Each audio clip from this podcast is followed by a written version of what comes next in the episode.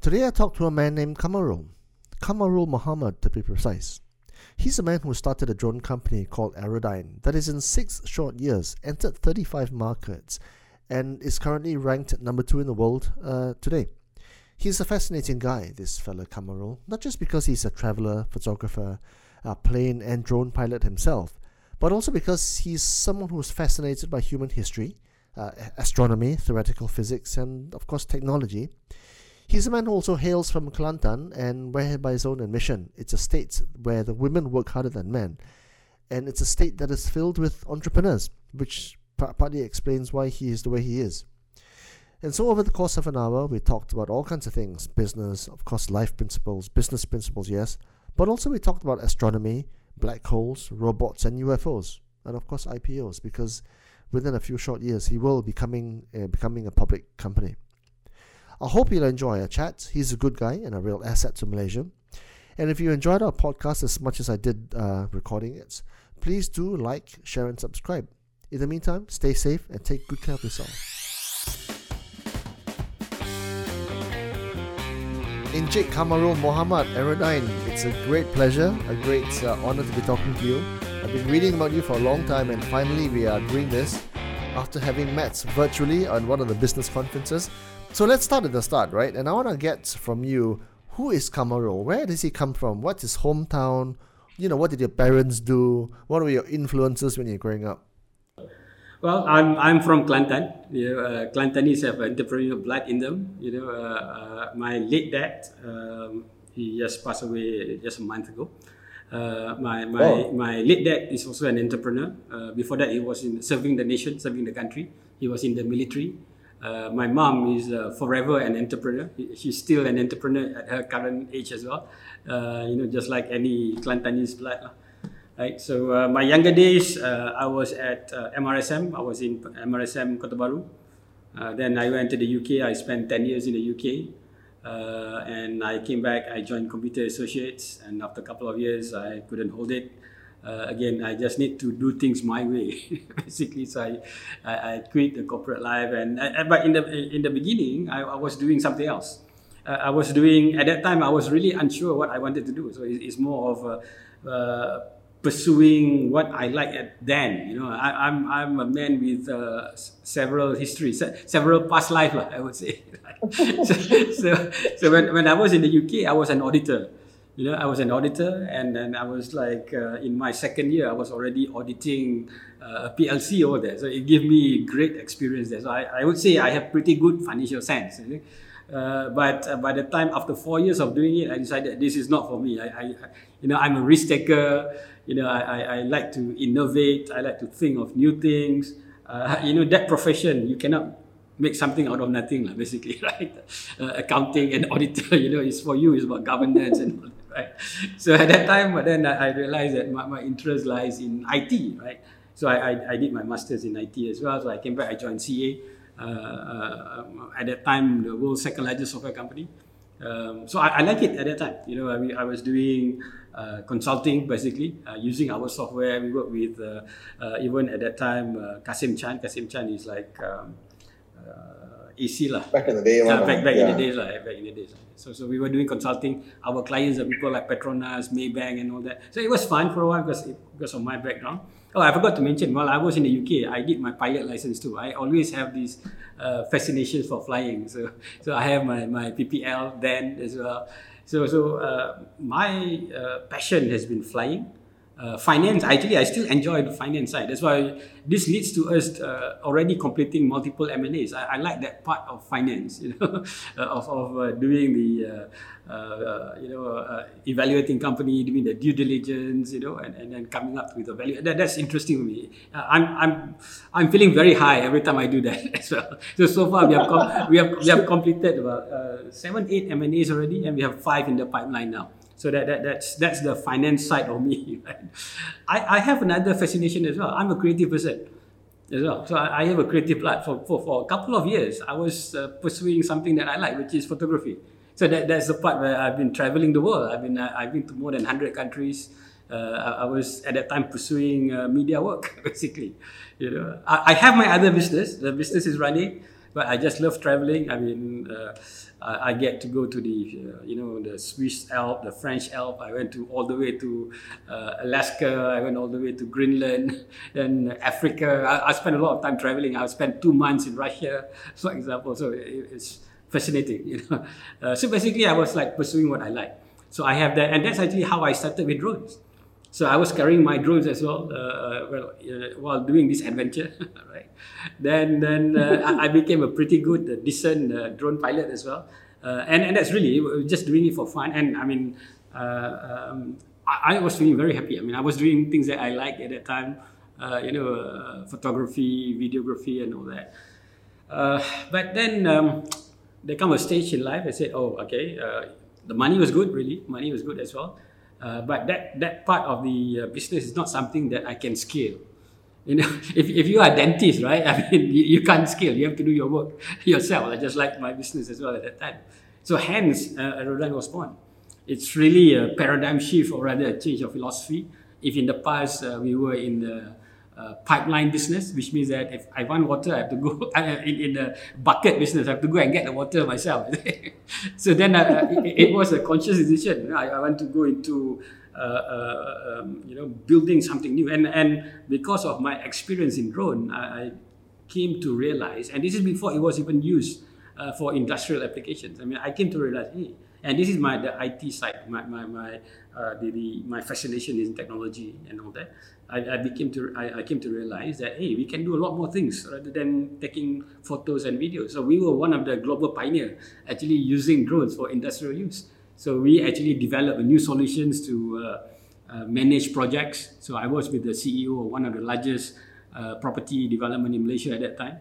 You know, and he was telling me how uh, information comes to me two months too late. You know, information are actually two months later, and as a result, decisions that are made are based of of uh, based from information that is two months ago, right? Two months too late, lah, basically, right? So what we did was, okay, I told him, uh, Dato, why don't if I provide, develop a system for you, I give you a dashboard, and I use our drone so that it gives you the visibility of what's happening at site.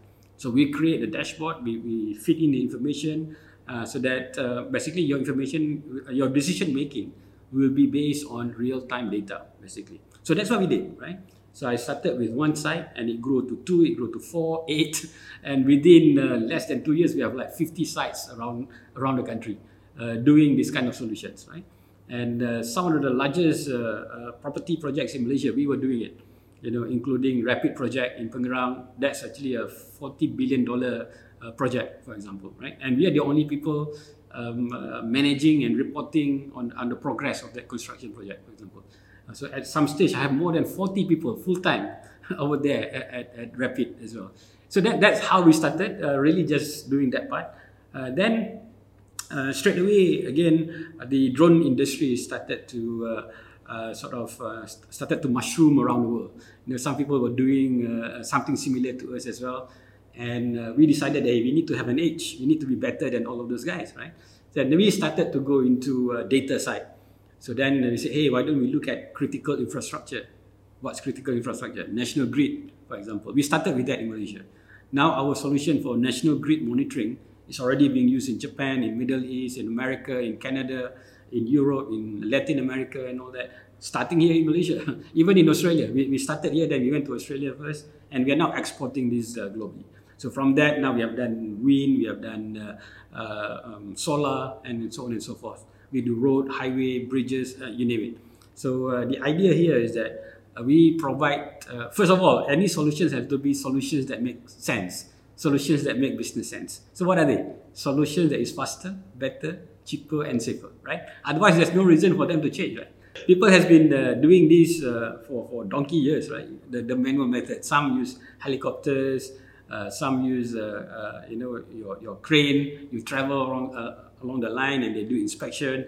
And it's an incredibly slow, dangerous, you know, uh, and, and expensive process.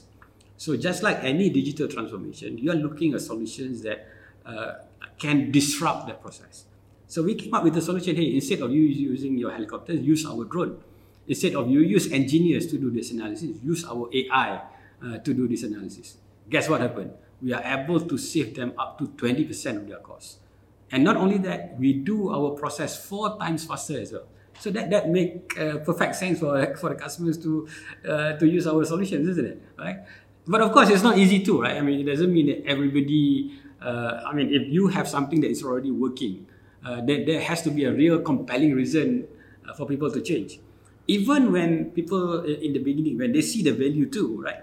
If there is no top-down push uh, to adopt new technology, most organizations just hey, let's just do BAC, business as usual. So we do a lot of engagement as well uh, to let people understand the value of our solutions and all that. So yeah, so so that's that's how we started. So uh, we started um, in 2015, early 2015 and 2014. Uh, today we are in 35 countries. We are 500 people now. Uh, the guys just asked for, for approval just now. They want to hire another 100 people next month. you know, as well. So it's, a, it's an uh, exciting time for, for us right now, actually. it's, cr- it's crazy, man, Kamarul, because um, you know, I, I, look at you and you you you are as enthusiastic and as excited and as um, uh, activated as, as a teenager, right? But you're not a teenager. I, I think you're right about my age or maybe younger. Um, and it's unusual because the, the, the, the, way you're talking to me now, you're, you're so you're so positive and, and energetic. It's it when you talk, I'm smiling because I'm enjoying it as much as you do. Um, I, I want to go back to your Kelantan day because when you talk about Kelantan, right, Kelantan people have a reputation for being entrepreneurs, right? And I think uh, I also heard that the women are more entrepreneurial than the men. Apparently, I don't know whether that's true or not. So, in your case, your mom, your dad, both of you, what is it about Kelantanese that are so so entrepreneurial? To, to be honest, I, I don't have an answer. I've been wondering the same. you know, I, I think is, is it the CL or is it the makan or what? I, I think probably probably is the DNA. You know, I, I, I think it's, it's a cultural thing. It's been it's been like that like forever you know, uh, uh, you know, my, my mom, all my all my aunties, my grandma, also everyone, uh, uh, and and of course some of the men would not like me saying this, but the men are lazier than the women in Kelantan. In That's what I heard. Is yeah, that true? Yeah, because the Is woman, the woman are the breadwinner. but of course, it's, yeah, it, in, in the that. past, like, in the I past. heard that. Is that true? Is that true? Um, at some stage it was probably true as well. But uh, Kelantanese in general are very entrepreneurial, right? I mean, they, they, they travel, they, they lead, I, would, I wouldn't say nomadic, but they, they, they like to travel and then uh, they, they are everywhere, you know. And, and uh, even, even when I, I was in the UK as well, I spent 10 years in the UK. Uh, most of the Kelantanese uh, folks are actually uh, always doing trade in one form or another. There were, there were guy, there's, there's, a, there's this guy that uh, would buy cars in the UK and then send back to Malaysia, becoming an agent. And there's so many. I mean, people like, I, I guess it's in the, uh, you know, upbringing, you know, with the programming that we go through as a child, right? Uh, you know, uh, yeah. I mean, we are formed during our first seven years of life, right? so when you, yes. you're, you're, brought up in that environment, you see how, uh, you know, everyone is taking, uh, taking risks, everyone is working, I would say crazy, you know, crazily, crazy hours. But the satisfaction is there, right? You know, the other day, right, Kamarul, I was listening to one of my old podcasts with a fellow Kelantanese, uh, Dr. George Lee. He's a doctor, urologist, and he was saying that in Kota Bharu, where he's from, the, the, the races all intermingle quite quite openly, and there's a lot of harmony there, which is un- again unusual because KL you don't necessarily see that, right? Um, and and I want to go back again to your to your entrepreneurial background because I don't want to generalize, but you know when you when you read Tun Mahathir's book, The Malay Dilemma from the early seventies, mid seventies, you know the generalization is that the Chinese are entrepreneurial, the Indians will go to become doctors and lawyers, and then the Malays will be a little bit more, I, I guess, laid back, for want of a better word. But people like you um, and and what you've done in in Aerodyne is is really quite contrarian because the other thing that I read about you is is that you did this your your own way, right? Like Frank Sinatra, as you were saying, you funded this yourself, you got the deals yourself, and then I think your your wife also helped you, uh, and then you poured uh, like a million bucks of your own savings inside this thing. So so explain that that early journey, you know, 2014, not that long ago. It's only about six seven years ago, you know. And did you do it with government assistance? How much of the government policies were involved? Was NEP, you know, those kind of things, government loans, was that part of the equation? Let me let me tell you a story on that. Right. So uh, uh, basically, a short answer is no. Right. Uh, uh no, we, we, we, didn't get help from anybody. Uh, in fact, uh, I have this clear. Um, how do I put this? I, I'm trying to be uh, polite here. I, I don't want to use hatred. I, I, I- have clear uh, discernment uh, for entrepreneur. You know, Ah, so, okay. all right, I, I have a lot of people that actually came to us in, in our early days. They say, hey, you guys are doing great stuff, you know. I can help you get grants. You know, I can get you grants, you know. So non-stop, I will get this almost like every month people will come to me. You know, to me, grants uh, would be uh, necessary, you know, um, to, to help companies grow and all that, right? But if if there, there are a lot of entrepreneurs in the past. I'm not, I'm not sure about now. At least at least in my early days, people would just jump from grant to grant because that's easy money for them, right? Uh, I'm not sure about now because we are never in that that uh, ecosystem, so to speak. But there was a, a trend at that time, 2005, 2006. There are even people that say, hey, you should hire one person dedicated. His job should really just be about getting grants. And, and to me, hey, that's not the spirit of entrepreneur. Entrepreneur is about slogging away, about believing in your vision. Of course, you need capital. Of course, you need money. But if you have money, don't go and get money that otherwise can be used for others as well, right? So, so I was shutting it down. I mean, that was uh, even I would say our internal belief. We wanted to show that hey, you can build an a company without getting grants. And until today, we have not gotten a single cent of grants from, from the government. But of course, the government helped us quite a bit as well. Uh, now, not in the beginning. So those early days, you just funded everything yourself, lah. It was like your own cash flow, your own savings, and your wife was involved as well, right? She was helping you, kind of like a husband-wife team, also, right? Yeah, yeah. So, so we, we, we dump in about a million uh, of our um, savings, lah, or rather from our companies, lah, right? I mean, our previous uh, business and all that we put in. And uh, within a couple of months, we finished the one million already. So we were getting worried already. right? But but fortunately, we, we score some uh, long term contracts, long term deals at that time, and it quickly uh, stabilized the cash flow again, and then we started to grow, and we were fine. I mean, uh, it was all organic growth. Uh, it's only in uh, by the time 2017 we started to go to Australia, so we started to spend our own, uh, um, you know, internally generated fund to expand to um, the first country outside Malaysia. We went to Australia. Then we started to feel the, the, the stress on our cash flow as well. Then we have another opportunity uh, to open our operations in London, and then with that uh, another opportunity in EU as well. I said, okay, maybe this is the time that we need to raise fund. Uh, so that that was our Series A. Then we, we closed our Series A in 2018, uh, the first round. Right, uh, uh, we have been growing every single year. Uh, some countries are doing better than the other. Then came the pandemic. You know, the pandemic put uh, some countries in, in a very bad uh, state, uh, but there's some opportunities on the other side. So what we have done uh, really is that uh, we developed two engine of growth. While our business as usual, our BAU is actually uh, slowed down a little bit. Uh, so we developed two new engine of growth, just like uh, what Einstein said. With every crisis, there's opportunity, right? The Chinese also say the same Yes. thing, right? Crisis and Yes. opportunity is the same word, right? I mean, it's essentially Yeah, the same, yeah, the same and thing. yang, yeah, yeah, yin right. and yang, right? So, so that, that's actually what we did, right? Um, we are now one and a half years. now. we are we are close to two years now, right? Already? No, no, no. One year lah. We are one year plus lah. We are one year into the into one year plus into the pandemic, uh, and I think it's it's not ending anytime soon. Seriously, I, I don't No, think so. Yeah. I don't think so. Yeah. Which is So what I we don't did? think so. Which is yeah, which is why we're doing this virtually because uh, we would much rather do this in person, but you know it's it's quite dangerous. Uh, I want to get more into you because you know when I read your blurb, right, Kamarul, you are you've got this passion in, in history, right? Uh, astronomy, theoretical physics. These are geek stuff, like like real like deep deep geek stuff, right? Technology, right? Um, how does this interest and how deep is this interest, right? How deep does this interest shape how you how you form Aerodyne, how you talk to your people, how do you do um, you you know your motivation, your management style? How does that inform all those things? Definitely. Thi- thi- This, actually, this is me. I mean, I, I've been like this uh, even at, at uh, secondary school. I mean, I'm, I'm fascinated by by the world. I'm, I'm, I'm, I try to understand how things work.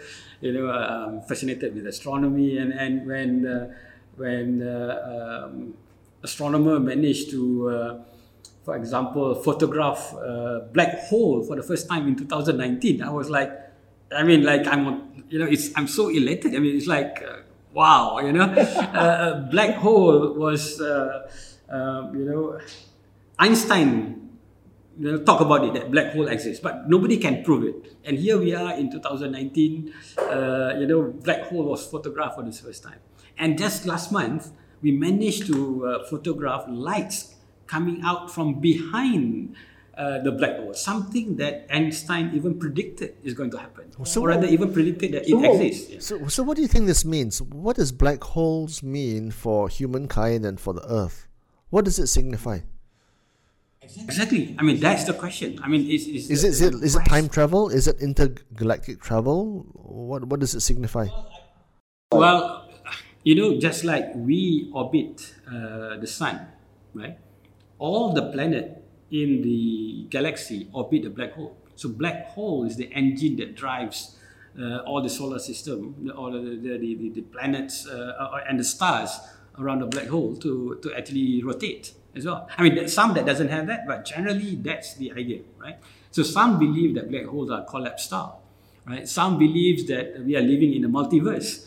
So, so that uh, uh, the the black hole is the access to the other parallel uni- uh, universe as well. I mean, this is mind blowing stuff lah to me. So I'm trying to square this person, Kamarul, who is basically a dreamer and the entrepreneur businessman, right? Um, because when you really consider the, the, the infinite possibilities of the universe and the galaxies beyond, it makes what we do on Earth so um, minuscule and so uh, meaningless, right? Because there's so many things bigger than us, right? How do you square that? And and do you treat Aerodyne and business almost like a game? Do you gamify? Do you gamify what you do?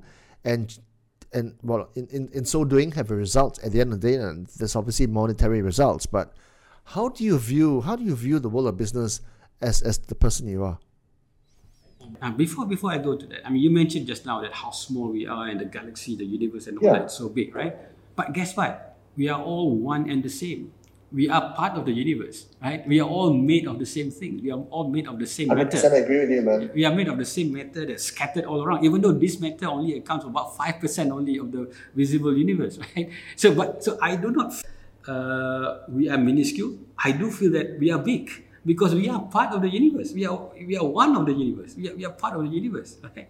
And we all have our own purpose as well. And and I, for me, uh, my, my purpose as well is actually to do good to humanity, to mankind, and impart impart real change to, to humanity. I mean, that is actually our mission at, at my personal vision too, you know. So to me, what drives me in doing what I do today is actually to, to create jobs, to help solve uh, societal problems, to, to solve uh, inequalities. Today, we, we live in a world that, that there's a lot of inequalities, right? Uh, people do all the dangerous jobs, you know, they, they put their lives at risk and they earn a minuscule amount of money, right? So there's a lot of inequalities. A lot of people today uh, became who they are because of where they are born or who they are born with. So to me, what if we can use technology? And then that's what I dream about. You know, how, what if we can use technology so that in the future, perhaps we can help solve these problems of equality. So, so that, that's actually what drives us at Aerodyne. Okay, so with an Aerodyne, right? How do you how have you built the company? You talked about how you're gonna hire another hundred people, and you got I don't know three thousand people now, uh, right? No, no, 500. Five hundred. So you Going to 500. 3,000. so you're gonna increase headcount by twenty percent, just like that, right? How do you? Wh- why do people join you? Do do they join you for the what what what what constitutes the appeal behind working with you and and working in Aerodyne? You see, Chong, I mean, the, our philosophy is very clear for our, for others to see as well. You know, our, what, what drives us, what, what's our passion, right? I, I, I talked to you earlier about, um, uh, you know, our why is actually to make real difference. Um, humanity, humanity sounds so big, but let, let's, let's refocus into just Malaysia. Malaysia also, I mean, uh, let, us talk Malaysia. Malaysia, what, what's our issues? Uh, unemployment, you know, what's our issues? Our global competitiveness. We, we, are, we are not really there yet, at least at the moment, you know, in terms of our uh, technical capabilities. So a lot of the things that we are doing right now, we are proving to the world that we Malaysian, despite all these challenges that we have, we can produce world-class technology. So we put our focus and energy into that. Even and in fact, it's one of our biggest challenges as well. So people who join us are people who have this long-term fascination like what we have here as well. So what I've done in the beginning is that, and this is a difficult journey. Uh, I'm sure every entrepreneur will share the same thing, right? So first, you you train yourself. I mean, you, you yourself must have that passion. You must have that clarity, that vision of what you wanted to achieve. But nobody can do this alone, right? You, you need to have a team, right? So first, and you can't build a team immediately. So what we did was I built uh, people around me that uh, you know that, that believes in, in this uh, vision that we have. So once we have this, we build a bigger community. You, you build a bigger multiple teams within the organization, and it's a trial and error process, right? Uh, there are those that doesn't doesn't fall into uh, the vision that we, we we wanted to achieve, or rather the way we wanted to do it. That's fine. We, we can part ways in, in a nice way, right? So it is the first, uh, I would say, three years of the organization was about building this team. You know, so uh, by, by the end of the third year, I, I was feeling very comfortable that uh, I have a very strong team, people who believe in our cause, in in, in our uh, uh, the French call it the raison d'être, the reason for being, why we are doing all of these things, right? So so as a result, it's easy to function and work because we are on the same wavelength. You know, so our decisions are based on the same principle. Our decisions are based on the same uh, objectives. You know, at, at least at the management levels, right? At, at the senior management level. What about a working level? And what about working level? Be- be- because you've got people like drone pilots, and that's a pretty scarce resource, right? You, they have to be trained, and there's very few of them already experienced out there because it's so new. And then you've got your AI people. AI is another very, very new area, right? And your analysts, analysts and things like that. And then you also have grown by acquisition. So there's going to be people from, I don't know, around the world, you know, France or Europe or, you know, North America that have joined your team. And they're very different culturally speaking as well, different backgrounds, different, you know, different race, different religion. So how, how do you make sure they all work well, work, work well together? That, that's the part that I talked about earlier. You have to build your core team. So we built this team first before we started to go out, right? Because thi- this is important. I mean, this is like your generals, right? So when we go out, these are the guys that actually go out, and some of them are even stationed there, right? They, they, they, they understand our culture already. They understand our core values. They understand our technology, our solutions, and all that. Uh, These are the guys that uh, enabling this to happen, basically. Uh, the strong team, the, the strong senior management team that, that I have, basically. You know, Uh, of course, of course, there are, there, are- there are cultural differences uh, that we need to compromise. There are cultural, the, the different way of doing things, different philosophy that we need to adapt. And that this adapt, adaptation process that we went through actually improves the organization as a whole as well. Because it, for even for Aerodyne, we cannot be thinking that we are a Malaysian company. So we made that decision in 2018 that we needed to be a world-class organization. In fact, we ran a, a- process where we call WC19. We wanted to be a world-class company by company by 2019. So we started the process. I mean, uh, basically, we, we put in the structure in place, what we needed to do. There's four pillars about this. Uh, one of it is that we must do things right. That we must be doing the right thing you know and then of course each of these have have uh, 14 items altogether that we needed to do in order to become world class right? uh, again uh, doing doing doing things right is the usual stuff the quality the on time the delivery the, the, the meeting budgets and all that, that that's the, that's a given uh, but doing the right thing is the tough part doing the right thing also involves having enough resources making the right decisions What is doing the right thing? you know, What is the what what what is defined as the right thing?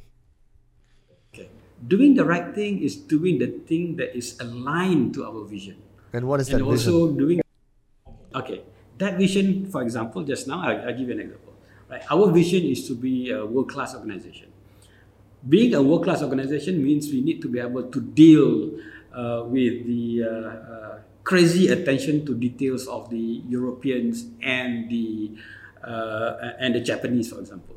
And we have to deal with a slightly laid-back Australian, but they also have clarity uh, and and very high expectations of what they wanted, and perhaps deal with the uh, Middle Eastern that lacks all of this, but they also are demanding in a different manner and then dealing with the Indians and dealing with the Indonesians and all that. So we need to have that world class mindset. So changing that require us to be able to make the right decisions all the time. So we actually come up with the philosophy. How do we do the right thing here? Basically, you know, how do we make sure that we have enough resources at any time because we were scaling, right?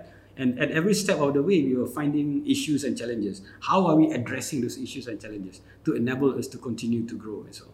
So that, that's our philosophy, right? Doing things right, doing the right thing, and at the same time, Uh, we also have uh, the, the third pillar is that we are all shapeshifters. You know, uh, uh, especially in this era, uh, I mean, that, that, that this technology uh, um, industry, it, it changes very fast. What works well in uh, this year, it may not work already next year. And which, in other words, it means that our horizon must be further. We have to be thinking already what's the in thing two years from now? What's the in thing five years from now? In fact, today, our boys are already developing something that will be the in thing three to five years from now. So there's a lot of crystal Which balling. is? There's a lot of crystal balling that's happening in the organization. All right, which, which is this, which is simple thing, right? Today in the drone industry, drones are already smart device. You know, you, you have drone drones by itself are stupid lah. It, doesn't do anything. Right? Drone by itself is nothing. Right? Uh, it flies, but it became smart smarter because you put smart sensors on it. So that's that's how it is today. But drone of the futures are already aerial robots robots are different than, than your fridge, for example, right? or your microwave. Those are all functional devices. You know, even drones are in that category because it do things that you ask it to do, right? But to me, uh, the, the, the, future is actually where these drones are smart aerial robots. We no longer control them. What's going to happen is that we just give it a mission objective and then we will do it. We just approve or disapprove or monitor from afar. And that is the equality that I was talking to you about. We no longer need to do the, the hard work, the labor kind of work. We make the decision. Is there a danger in that though, Kamarul, when you give the autonomy to act of their own volition to um, previously inert objects like robots? Because they're getting smarter. They're getting smarter at a far greater greater pace than humans are getting smarter, right? And Stephen Hawking has talked about it. Elon Musk has talked about it. A lot of smart people have voiced their fear at a robot future. And drones can be easily militarized, right? Um, there will be obvious military applications, if not already done by companies like, um, I can't remember, there's a lot of them in America and, and of course in China as well. Um, does that concern you? The f- a future which runs away out of your control? I wouldn't say it will run away uh, of our control. All right, these these robots are our slaves. They are we are the master. For now. these robots should. For now, Yeah, yeah. But if you've seen stuff like what you know, Boston Dynamics in America, some of the stuff they're producing is off the scale, right? Um, Absolutely, If, if they can grow a brain like that, You see, you see the way the way I look at it is this way, right? Um, people are always afraid of things that they don't understand, right? Even even in this as well, right? I mean, the, it sounds scary. You, you you're giving so much autonomy, you're giving so much decision making and all that. But there are ways for us to manage this, right? I'm not saying that there's no risk. Obviously, there are risks, but we can put system in place. Even for example, today, even even if we look at the current day of uh, flying drones, there are regulations in place that allow us to decide where we can fly, where we cannot fly, for example. You know, what how, the permissions that we need to have uh, in order to fly, right? Because at the end of the day, we are talking about how do we um, provide that impact to humanity. The real impact can happen only when these robots are workers that take care of us. And then that's where the industry is going. We are already uh, developing drones that have AI uh, on edge itself. AI it can actually detect and make decisions, but the ultimate decision making is always us. We are the owner, except we do not have to be there. We will get notified. We will make that uh, decision by ourselves, for example, right? So the whole idea about this um, I know it sounds scary. It- uh, the, the future sounds very, very scary, especially if I, I start sharing to you about, about uh, technological singularity. Uh, some people are saying the technological singularity is just five years away. Elon Musk says it's five years. Generally, people are saying this bet- between 20 to 25 years. What's technological singularity? It's the time uh, in the near future where the collective intelligence of machine Yes. we will exceed the collective intelligence of human. yes. And whether we like it or not, it's, it's coming. You know, it's, it's already coming. Yes. So right now, what we need to be doing and working on is that to make sure that we are masters of this technology. So that, that's actually uh, what, to me, the approach that we need to be doing is that how do we harness this technology for our own good? The risk, like I said, I, I, I uh, we are totally on the same page. Uh, but to me, um, this is the next step of progress anyway. If, if we are not in this, then we are even at a greater mercy. for, for you know for, for parents and children who have been locked down for the last 15 months right the device and the addiction the, the, the addictive capabilities of these devices is off the scale right um, i tell my children don't let the game control you you got to control the game. You got to divide uh, de- design the game build the game be the programmer and the language behind the, the game. So for you when you talk about being in charge of the robots being in charge of the machines right? For parents out there and for children or even teenagers or young adults who have who can have a glimpse into the future because that's what the internet involves. They can see into the future. How can people prepare for the future where technology singularity is just five years away and that that, that is a scary time I, I, think that that's uh, goes back to what I talked about earlier, right? Uh, it's about the readiness of our society here in Malaysia. That is one of our big why. You know, we need to be uh, an educated and informed society. Uh, we need to be to have mastery over technology rather than a user of technology. And and uh, I'm, I'm also really glad that this is something that uh, the government is also you know believe in this cause. That's why we are seeing a lot of things are being done right now as well in Malaysia. Of course, there's still room for improvement and all that, but at least in terms of uh, uh, being able to have mastery of this technology is something that is a clear focus. I mean, we are doing that ourselves right now.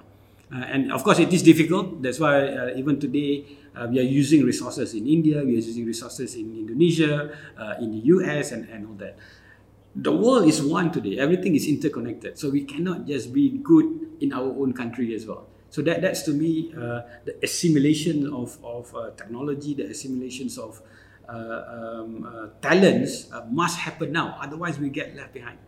You know, if, if we don't um, you know, catch up, I worry for the future generations. And that, that is actually one of our big cause here. I mean, uh, our induction, every time a large group of people join, is actually about having this conversation. How can we play this role to make sure that we ourselves are ready for the future? How we ourselves can be the, uh, the guys that create the future rather than participants, rather than just a user of future technology. So that is the drive. Um, I want to ask you about the Malaysian situation since you raised it up, and I think it's an apt um, conversation to have at this point in time because for you to want to stay here, and I'm sure a lot of exchanges are looking for you to list in Hong Kong or Singapore or Nasdaq or even ASX one of those places, right?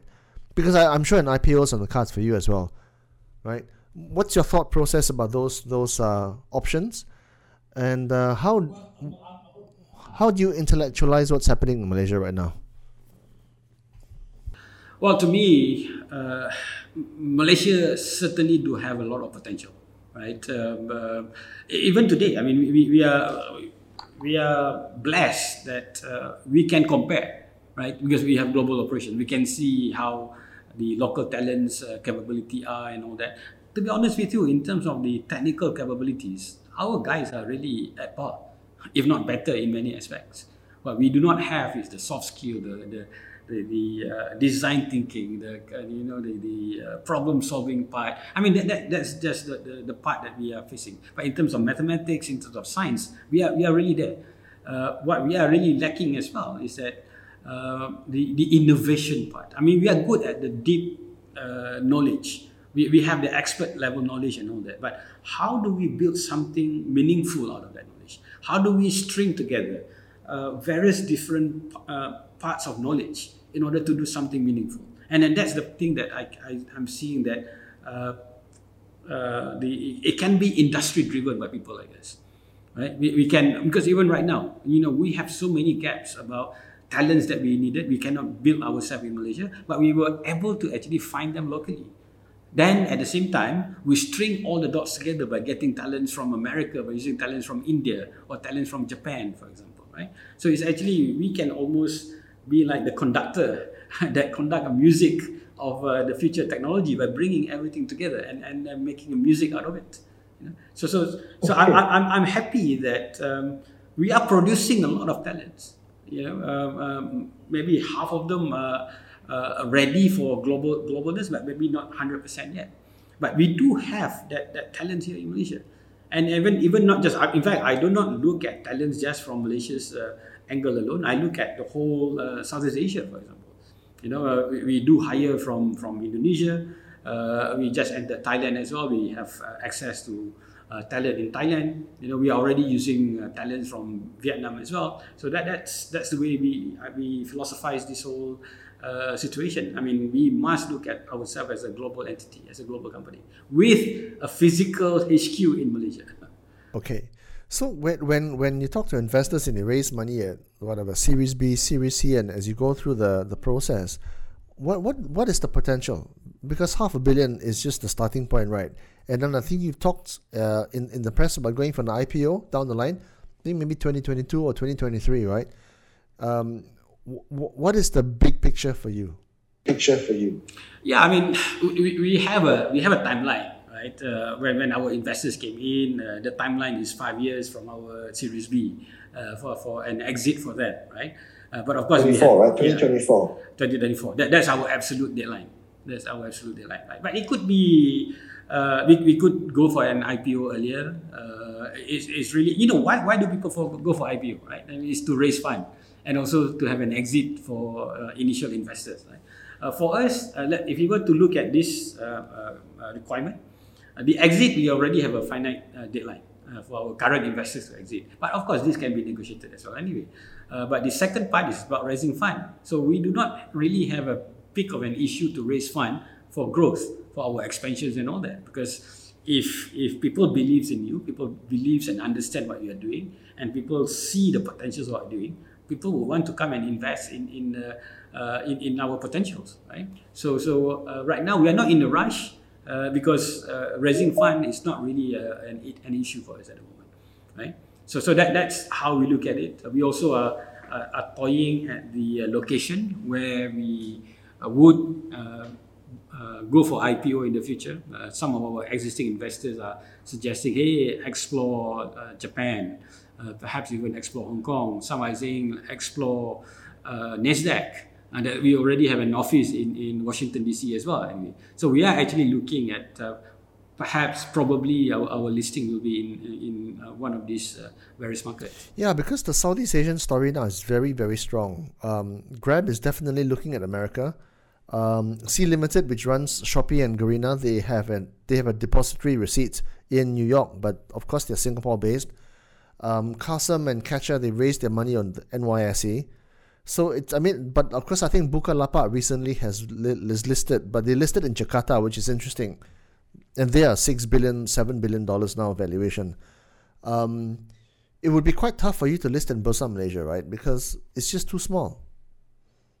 Yeah, uh, I, I, I think at the current uh, situation, it's, it's it's I mean the local market doesn't really understand technology the way those markets no, do, right? Uh, so so, yeah. so, so so in fact in fact our horizon is already there. I mean. Um, uh, our investors from Japan are already talking to us. Let's initiate our process for Japan. So we said, yeah, we like the idea, but we're also keeping the options open. Uh, we are exploring Nasdaq. You know, we can even we are even uh, exploring the idea of, of uh, dual listing both in Japan and Nasdaq. But then again, I mean, we are talking about this, but it is something that is in our mind, but it's not uh, the key focus at the moment. I mean, that, that's actually our destination our, our focus right now is really about growing the company, uh, you know, expand, uh, extending our uh, our reach, you know, developing the new verticals to the next level and all that.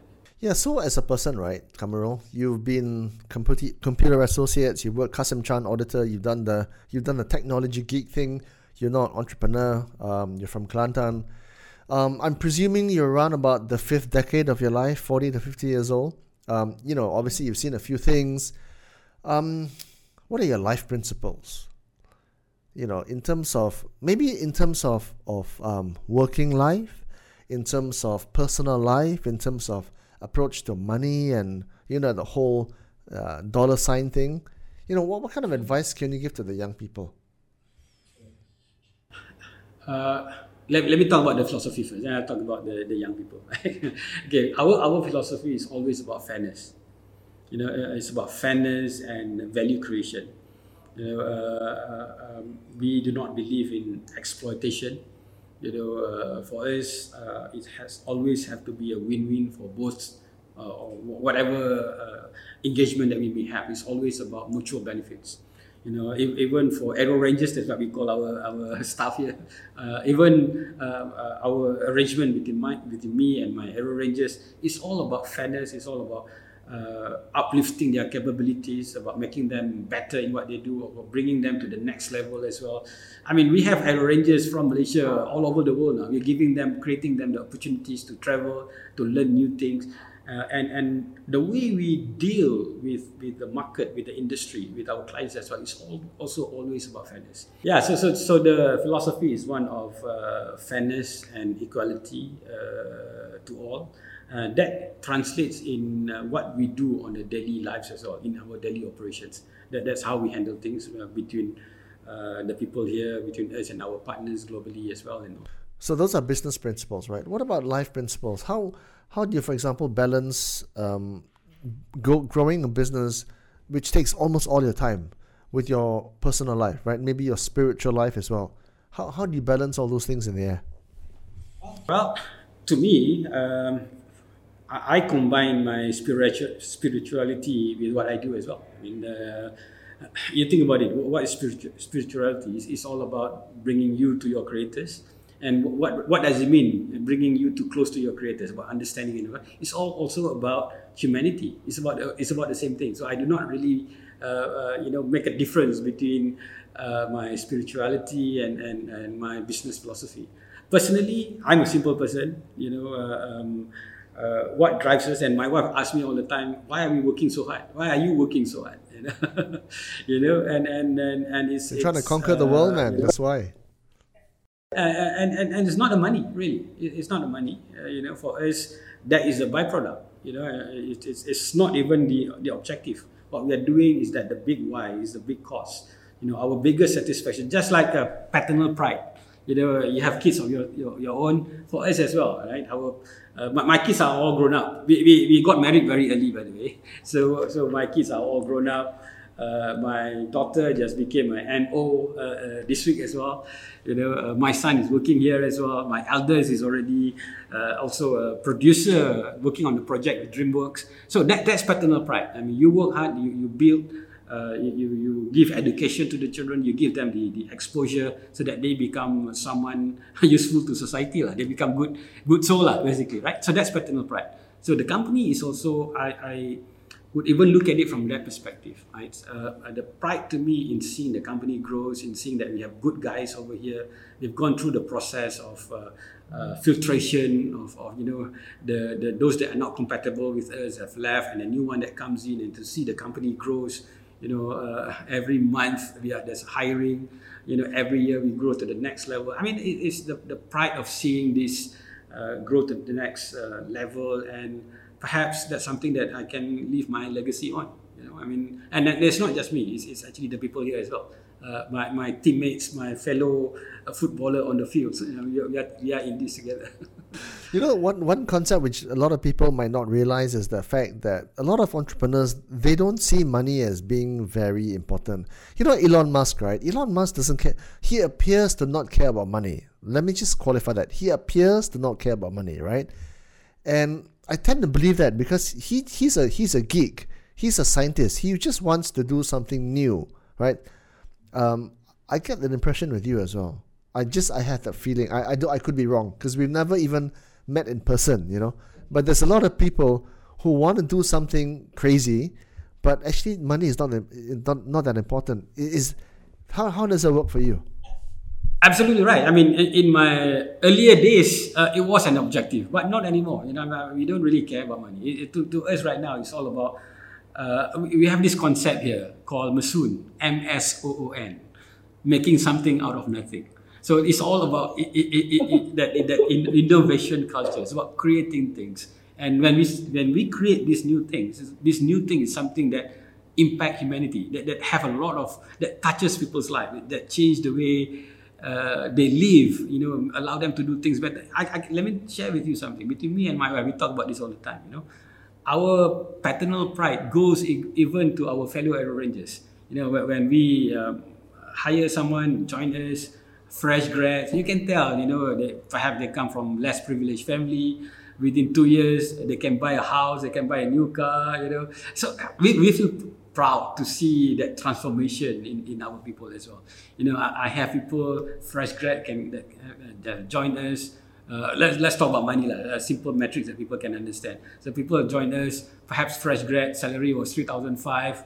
After a couple of years, some of them are 10, 15,000 kind of salary because those that can perform, you know, the the paternal pride that, that we have, that's the, the drive and satisfaction that we have that we can you know see that people can grow uh, in the organization to us and seeing their ability to create new things that Masoon that I mentioned creating solutions to this overall technology that we are creating. People are contributing to each of these technology puzzle because all of these are interrelated. So seeing that our team that we nurture from from small from beginning from not knowing much to being able to create this i mean that is you know, the, the, to me, the ultimate satisfaction, basically.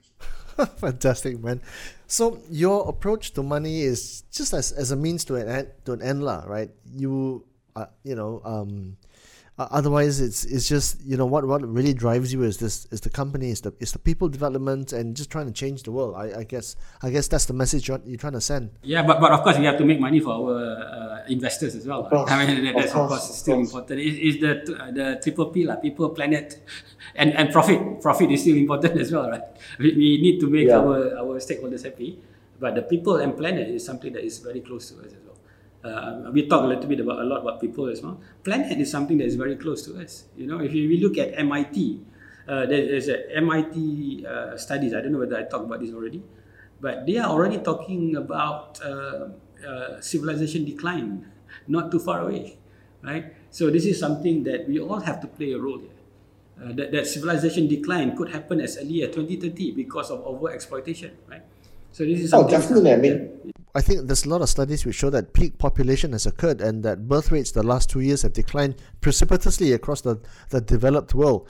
Uh, don't talk about emerging markets, of course, like Bangladesh and Nigeria and and and, and, places like India. Um, and some people might also say that the environment has passed uh, the point of no return. I think the latest studies have, have indicated that as well. There's there's forest fires. There's there's huge droughts in parts of uh, north northwestern America, and of course extreme cold just six months ago. Do you think we're past the point of no return? I mean, not not that we are geologists here, or you know, but just in terms of where we feel the world is. I, I feel that we are at a cri- critical time, not just from environment. Uh, this COVID, I think we are just at the beginning stage. I, I think we are in this for a long haul. You know, uh, this is already changing the way we look at things, uh, changing at the philosophy. I mean, this Delta variant, this is just the beginning. You know, the Lambda is already out. I mean, we might finish all the alphabet basically, right? So, so, so it's, it's scary. I mean, we, we, we have to be rethinking a lot of things. You know, and and uh, I think humanity as a whole will not allow this to uh, you know to, to disrupt us or end us like basically right? So so even though it has happened before in the past one of, one of my uh, fascination is in history. Something like this has happened before many many times. So that cycle has already happened. Uh, but I think uh, um, that we can do something about this. And together a lot of people are already doing this as well anyway. Well, since you're a student of history, um, and of course, since the days of the Egyptian scrolls, they have um, drawn, and of course, hieroglyphs as well. They've drawn um, um, unidentified flying objects since those days, and they, they remain unexplained. Just a few months ago, the Pentagon confirmed the, the fact that they saw uh, the existence, and, and they've basically confirmed the existence of UFOs and UFAs. Um, I, you know, as, as a geek yourself, right? Um, I'm sure you read about that. What, what do you make of it? Ob- obviously, I mean, this is a, a a large part of, of my life. I mean, it has transformed me as well, right? Because uh, to me, um, I'm a firm believer that there's a lot of past history that we are not aware of. And I've been unraveling this, this uh, past history myself. And that, that cycle has been happening, you know, like nuclear explosion. Uh, uh, uh, we, we first explode in uh, a nuclear device in recent times only in the 1940s. But when you ask Oppenheimer at that time, this is only the first time in modern times. It has happened before as well, right? So, so uh, you go to India, uh, you will see, um, um, you know, uh, uh, archaeological sites with a very clear um, um, nuclear explosion proof. uh, a proof of explosion uh, happening in that region. It, it's all over the world. So when you talk about flying unidentified UFOs and all that, it's there. The universe is so big. We, we can't uh, say for sure we are, we are the only one here. You know, it's, it's, it's, uh, it's a big place. You know, we are, we are just a speck in the sky. So, with technology singularity coming, with the fact that UFOs are confirmed, with the fact that there's a lot of stuff we don't know, and the world is changing very, very fast, we could, we could be facing a very, very different future, right? What is the one life lesson that you would leave people to perhaps guide their existence into the future? Clarity of vision. We, we must we must stay true to ourselves, what we wanted to achieve. Just like in uh, in any entrepreneurial journey as well, you must uh, be relentless. You know, solving problem is part of the process. You know, uh, the the differentiator between you and your peers that have been sidelined is actually because they give up. So I think I think what, what I would say is that never give up. You know, just keep going. Uh, times will get hard, especially those in this uh, uh, who's crazy enough to be an entrepreneur. You know, you must keep going. You must keep going. I mean, I went through, as I said, uh, in our uh, last uh, seven years, we have went through nine showstoppers. Otherwise, would have been the showstoppers, but we have been solving them one after, and I'm sure there'll be more in the future as well. okay, man. Kamarul Muhammad, you're a revelation, man, and you are fascinating to talk to. Thank you for your time, Aerodyne.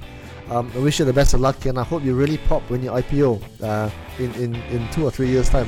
Thank you for talking to me. Thank you. Uh,